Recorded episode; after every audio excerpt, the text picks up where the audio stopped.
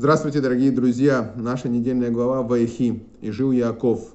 Э, и сегодняшний урок я хотел бы посвятить светлой памяти моего дедушки Нойсон Бен Берроу. Э, и как пишется, э, не случайно, наверное, так получилось, что пишется в нашей недельной главе, что Яков не умер, а Яков живой. Что значит он живой? И объясняет Тора, как семя его живо, так и он жив. То есть, как его потомки, которые идут по путям Торы, живы, так и он жив. Известная вещь, что праведники э, при жизни Э, при, скажем, праведники после смерти называются живыми, а грешники э, при жизни называются мертвыми. Э, мы понимаем, что жизнь это не только нечто, жизнь тела, хотя это тоже очень важно, но также это жизнь души. Что значит жизнь души? Мы видим, что его внуки идут путями Торы, есть среди них и раввины, есть среди них и очень Э, другие люди, и внуки, и правнуки. И мы видим, что э, та дорога, э, которую завещали нам наши праотцы, Авраам, Ицхак и Яков, она продолжается, и об этом я поговорю более подробно. И поэтому я могу с гордостью сказать, что есть продолжение у моего святого дедушки, который прошел всю войну, никогда, никогда он э, не, ну, не печалился. Мы знаем даже, э, я просто приведу последнюю историю, что когда перед смертью ему отрезали ногу, и ее нужно было по еврейскому закону похоронить, и когда ее уже начали хоронить, и он даже пошутил, он говорит, так что, я уже одной ногой там, да, он это сказал с юмором, и мы говорили это в предыдущих главах, что когда, что бы ни случалось с человеком, он воспринимал, что дальше. Он говорил, теперь я смогу помогать внукам, все равно смогу продолжать, слава Богу, что живой и так далее. Человек прошел всю войну, э, не просто прошел, провоевал, э, имеет очень э, большие награды. Вот, ну, мы приступим непосредственно к нашей недельной главе. В нашей недельной главе рассказывается о том, как э, Яков благословляет внуков, не только внуков, он благословляет своих детей, но также особое благословение, которое получили два сына, Ефраим и Минаша.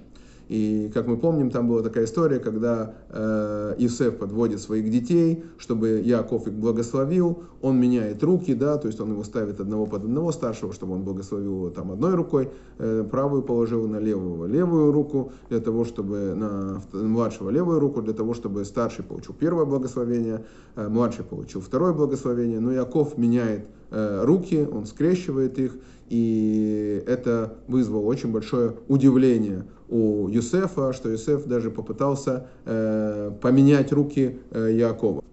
И как мы видим, продолжение, он меняет руки, он говорит, что поменял, э, не получается у него поменять руки, потому что он говорит, э, э, прямо Юсеф прямо кричит, он говорит, отец, это не так, вот старший, вот младший, надо, чтобы старший был старшим, младший младшему, как он дает такие указания, потому что Юсеф сам прекрасно понимает на своем личном примере, что произошло из-за того, что отец э, младшего сына Юсефа, э, который был младше, чем другие дети, он выделил отдельно, он говорит, не надо выделять, то есть э, старший он старший, младший он младший, я не хочу, чтобы в моей семье такое произошло, я хочу, чтобы оставалось так, на что Яков ему отвечает, зная, сын, знаю, что это тоже будет великим, но э, Ифраим, обойдет его, он будет более величественный, чем он, и поэтому я все делаю правильно.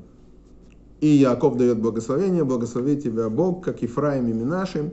И из этой фразы мы выучиваем дальше, как объясняют наши мудрецы, что это благословение для всех еврейских детей. И тут мы приходим э, к основному вопросу. Э, мы знаем, что э, во многих общинах и вообще принято благословлять мальчиков, как мы благословляем мальчиков. Девочек мы благословляем обычным э, благословением, которое понятно нам, как Рахель, Лея. А, и, наших всех мальчиков мы благословляем, что сделает тебя Всевышний, как Ефраима и Минаши извините, нету других праведников, другие сыновья не были настолько праведники, почему не как Авраама, да, то есть самого Иакова, почему не как Юсефа, почему именно Ефраима и Минаши? Этот вопрос, который должен задавать любой э, человек. В чем разница между Ефраимом и Минаши, почему из поколения в поколение мы все благословляем наших мальчиков, э, пусть Всевышний тебя сделает, как подобно Ефраиму и Минаши.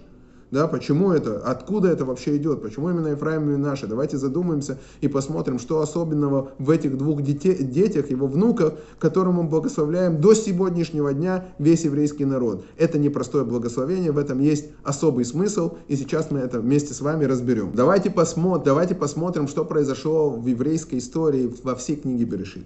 Вся книга Берешит полна одной из вещей. Это зависть между одним братом и другим. Так получается. То есть один брат, которого младшего благословляет, в результате старший его начинает ненавидеть. Мы видим это Каин и Эвель, мы видим это прошествие других вещей. Мы видели, как Исав пытается уничтожить Иакова за то, что он берет благословение, которое Исав думал, что должно быть у него и так далее, так далее. Мы видим, что все идет, и мы видим, что происходит с братом, которого отец выделяет и говорит, вот он выше, он лучше. И тут начинается, даже сам Талмуд говорит, что нельзя в воспитании детей выделять какого-то ребенка, чтобы не вызвать ненависть у других детей к этому ребенку. И мы видим это э, воочию, и мы видим, почему для СФ это так важно. И тут сам Яков да, выделяет этих двух детей и меняет младшего на старшего. И самое важное, что когда Яков это говорит, и он ложит руки, и тут он чувствует особую вещь. Он ставит младшего выше, и старший на это не обращает никакого внимания. Старшему не то, что нет до этого дела, старший понимает, раз Яков так считает, что действительно старший брат его намного выше, чем он, и значит действительно у старшего брата есть своя задача, а у Ефраима есть своя задача, а Минаши, значит, у меня есть другая своя задача, не менее важная, чем у Ефраима. То есть у него нет зависти, он понимает, раз один человек выбран для одного, я выбран для другого. И поэтому это никак не влияет на меня, то, что мой младший брат да, стал старше меня. И тут, когда Яков это увидел, тут называется круг замкнулся. Маагаль низгар, так говорят на иврите. Круг замкнулся. Наконец-то, впервые за все это время мы видим, что когда младшего ставит над старшим, нету ни зависти, ни какого-то недопонимания, потому что это, э, э, они, он понимает, что это его задача, задача, которую выбрал Ифраим в этом мире. И как только это происходит, Яков чувствует особую Э, благовеяние. И именно поэтому мы из поколения в поколение получаем благословение именно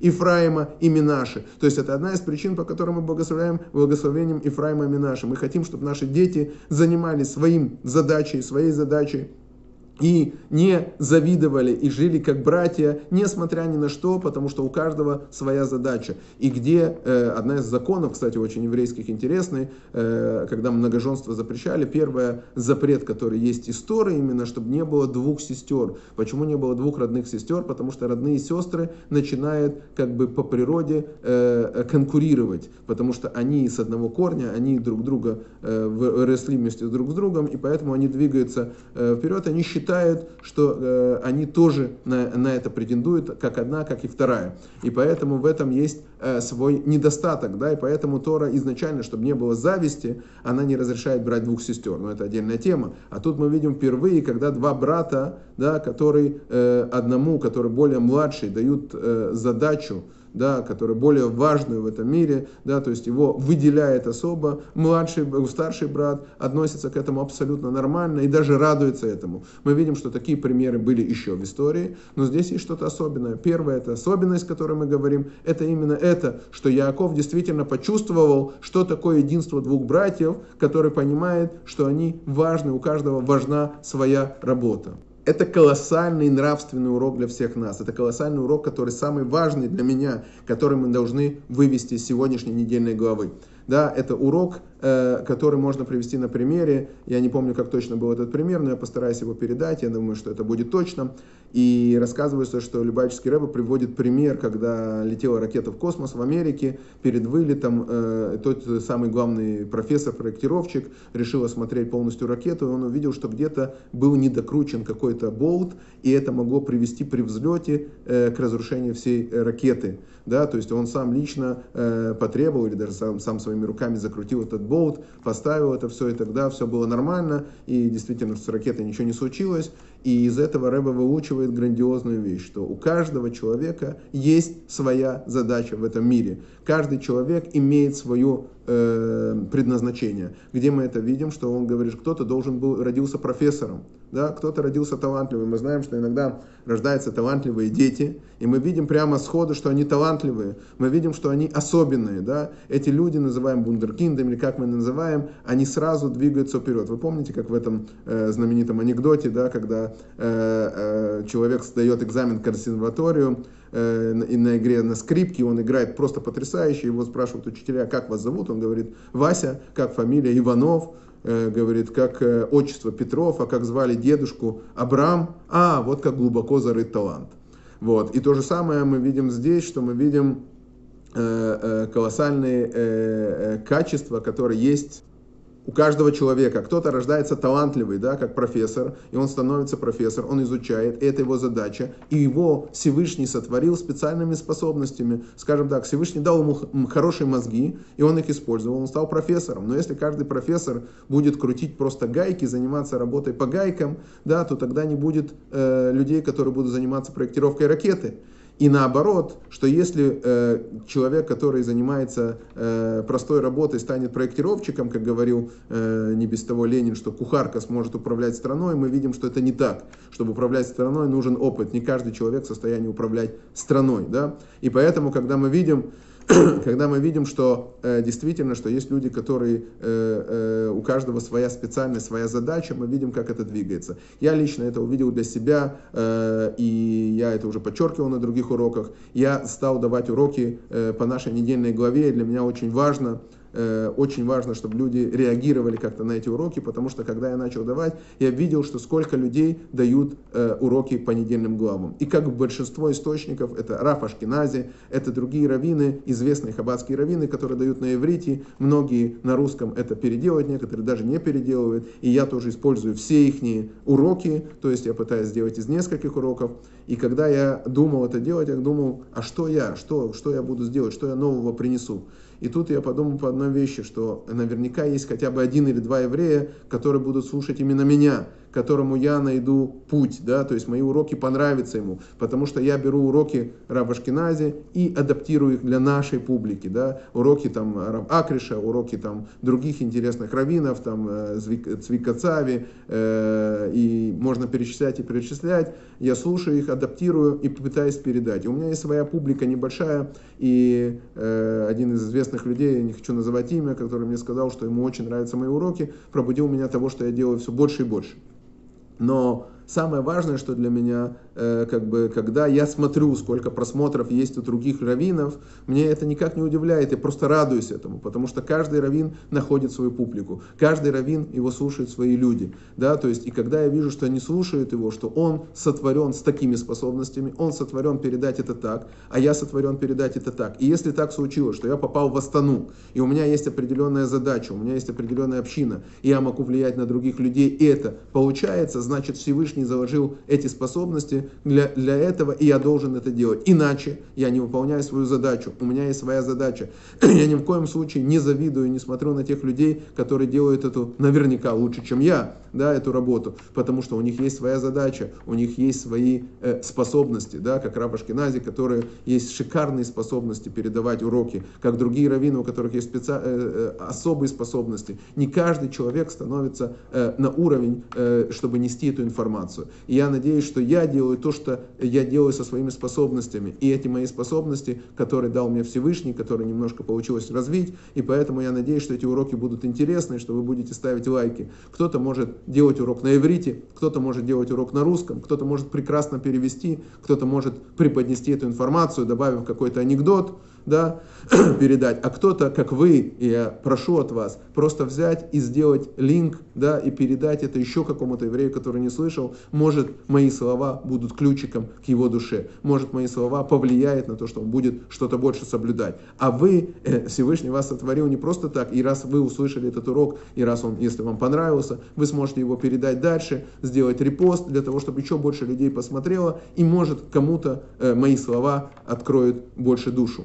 И мы продолжаем. Это первое, то, что мы сказали, что э, Ифра... Минаши не удивился. Минаши знает, что у него своя задача в этом мире. И раз у него своя задача в этом мире, значит, как бы неудивительно, что э, становится Ефраим на более высокую ступень. Он говорит, значит, мой брат более этого сослуживает. Но это только частичный ответ. Мы постараемся дать второй ответ, который будет э, дополнить то, что мы с вами вместе сейчас говорим.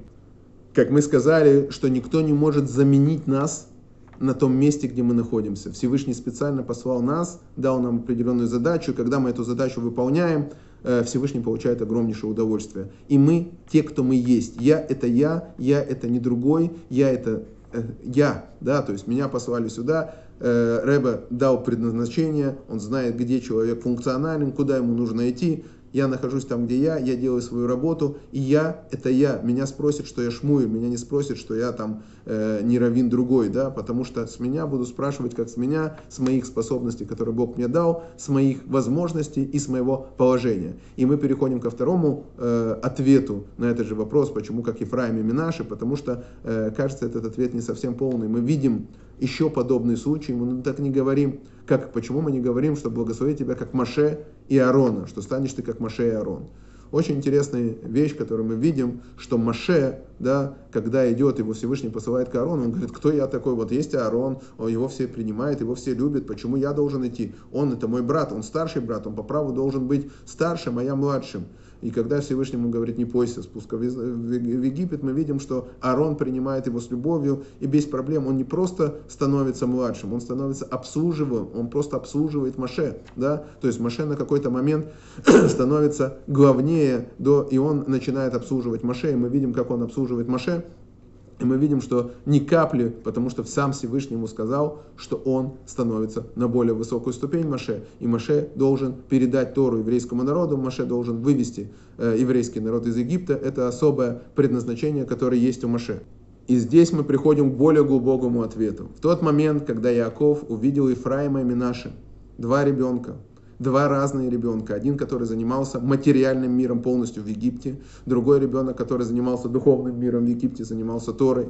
И оба эти ребенка вдалеке от наших праотцов выросли евреями, выросли кошерными евреями. Они оба выросли евреями, оба э, несут ту идею опять круг закрывается. То, что Авраам хотел сына, который сможет э, нести дальше его идеи, то, что это хотел Яков. Но эти дети воспитывались на руках у Авраама. И те люди, которых Авраам воспитывал, не всегда оставались евреями. И те люди дальше тоже не всегда оставались евреями. Но тут мы впервые видим, что вдали от святой земли да, вырастает два внука, которые не видела в глаза ни Якова, не видела в глаза ни вообще евреев. Они находятся в самой страшной стране разврата, в стране, когда, э, который, о которой говорили наши праотцы, что она очень была э, развратная страна. И как могут два ребенка, два еврейских юноши вырасти здесь хорошими? Когда Яков шел в Египет, кого он должен был там увидеть? Он должен был увидеть Юсефа, и то он не был уверен, что Юсеф остался религиозный, остался евреем. Но мы видим, что когда он видит Исефа, он остался евреем, это еще понятно, потому что он воспитывался, он получал образование у Якова. Но сможет он передать это детям, своим детям? Да. И когда мы видим, что Яков приходит, мы действительно, мы говорим, наша глава называется Ваихи, и жил Яков. Потому что он видит, что он действительно жив, потому что его внуки идут э, по пути. Да, помните эту фразу, которую я не всегда поддерживаю, что настоящий еврей это тот, у кого внуки остались евреями. Да, так мы можем считать Трампа евреем, но неважно, не к этому я говорю. Да, мы видим, что люди идут дорогой, то есть дети идут дорогой, выросли в Египте. И это э, производит на него колоссальное впечатление. Именно это и позволяет сказать, что мы, еврейская душа наша, она не поддается никакому логике и разуму. Мы видим, что смогли передать, Иосиф смог передать своим внукам, Иаков смог передать и воспитать поколение своих детей и внуков, которые будут идти дальше дальше по путям Торы. И никакие страшные события, которые пытаются уничтожить еврейский народ, не смогут нас уничтожить, мы останемся евреями, наши внуки все равно продолжат наш путь. Дай Бог, чтобы у каждого были внуки, которые шли по пути Торы, и нет ничего слаще, чем видеть это своими глазами. То есть мы видим продолжение, что целое поколение идет по еврейскому э, пути, и мы видим, что э, даже мы, даже я здесь сидящий с вами, тех, которых не воспитывали как э, э, религиозных евреев. Мы сидим, мы продолжаем традиции, мы пытаемся вырастить еврейское поколение, мы э, ждем нашего праведного Машеха, как и было обещано Якову. Яков не раскрыл это, но это другая беседа, о которой мы поговорим в следующий раз. Итак, есть еще одна вещь, что Ефраим и Минаши – это символ двух путей работы Всевышнего. Два пути на работе к Всевышнему. Два сына носят имена, которые символизируют положение, которое был Юсеф. Первый сын это Минаши, когда он говорит, я отделил Всевышний меня от родной земли там, и так далее. Там объясняется, что это путь служения Всевышнему, который говорит о отделении от этого нечистого мира. Э, то есть мы знаем, что есть э, целая группа людей, многие евреи, которые видят, что этот мир, он очень тяжелый, он э, с громаднейшими соблазнами и все остальное, и они отделяются от этого мира, они уходят от этого мира, они пытаются уйти от этого мира подальше и остаться евреями в своей среде, как бы не взаимодействуя с этим миром. Есть вторая вещь, которая Ефрани, да, Ефраим. Ифрани Лаким, расширил меня Всевышний. Он как бы, э, он сделал меня больше, богаче в этой земле. То есть, когда он видит, что это земля, и Всевышний, он уже видит в эту землю, смотрит по-другому, он видит, что Всевышний расширил еврейский народ в этой земле для того, чтобы он смог переделать этот мир. То есть, чтобы он стал шалехом, чтобы он стал посланником в этом мире, чтобы он нес свет в этот мир, не просто отделился от этого мира, а нес свет в этот мир, преобразовывал этот мир. Это настоящая работа, огромнейшая работа, которой нужна. Это самая важная работа, о которой мы говорим. И поэтому Юсеф видит, что сначала должна быть какая работа? Отделиться от этого мира. Это так. И он говорит, что это первенец. Он говорит, это первенец, первенец, да, он, он важен. И действительно для начала пути так важно. Но самая важная работа это Ефраим. Это работа служения Ефраима наш мир превращать в святость, чтобы мы распространились по этому миру, чтобы мы спустились. Одна из вещей, по которой евреи оказались в Египте, пишется для того, чтобы собрать там все искры святости, которые были раз, разбросаны в Египте. Большинство искр было в Египте, евреи забрали эти искры, подняли святости. То есть задача наша поднять наш мир святости, сделать его более святым, сделать его более э, э, э, жилищем для нашего Всевышнего в этом мире. Это задача, для которой Всевышний нас послал в этот мир, и это самая важная задача. Поэтому на первом э, стоит плане именно Ефраим, именно эта задача. И вторая задача Минаши тоже важна, потому что для того, чтобы воспитать еврейских детей, сначала нужно им дать хорошую среду, да, подготовить их к этому, а потом дать им понимать, понимать, понимание для того, чтобы нужно исправить. Есть очень известный пример, да, то есть когда у тебя есть вор, да, не дай бог вокруг тебя вор, который э, пытается залезть тебе домой. Ты можешь его один раз отогнать, второй раз отогнать, то есть, но он всегда будет пытаться, э, потому что вор всегда возвращается на то место, чтобы э, добиться результата. Он один раз вернется, второй раз вернется, он постарается добиться этой цели, и ты ничего не, не смог сделать. Но если у тебя получится да, взять этого вора да, и перевоспитать действительно, повлиять на него, чтобы он не воровал, тогда и ты в безопасности, и твой дом в безопасности, и ты можешь спокойно выходить на улицу. Это задача нашего еврейского мира. Не закрыться от этого мира, а войти в этот мир и распространить в нем святость Всевышнего. И поэтому э, хотелось завершить наш урок, сказать, что наш мир, он э, святой, мы его должны сделать святым. Наш еврейский народ жив, наши праведники живы, наш Яков жив, потому что мы продолжаем дело, для которого Яков отдал всю жизнь, для которого наши праотцы отдали всю жизнь. Мы, э, в, наших, э, э, в наших жилах течет та же кровь, которая текла в Аврааме, Ицхаке и Якове. В наших жилах течет та же кровь, которой нас пытались уничтожить, сжечь, сделать с нами, что только не пытались сделать, чтобы мы не существовали, чтобы мы не могли нести. Мы здесь сегодня с вами, и мы с Божьей помощью встретимся с праведным Машехом, и этот мир осветится так, что все народы признают и поймут, что именем Всевышним нужно благословлять все. Желаю всем хорошей недели.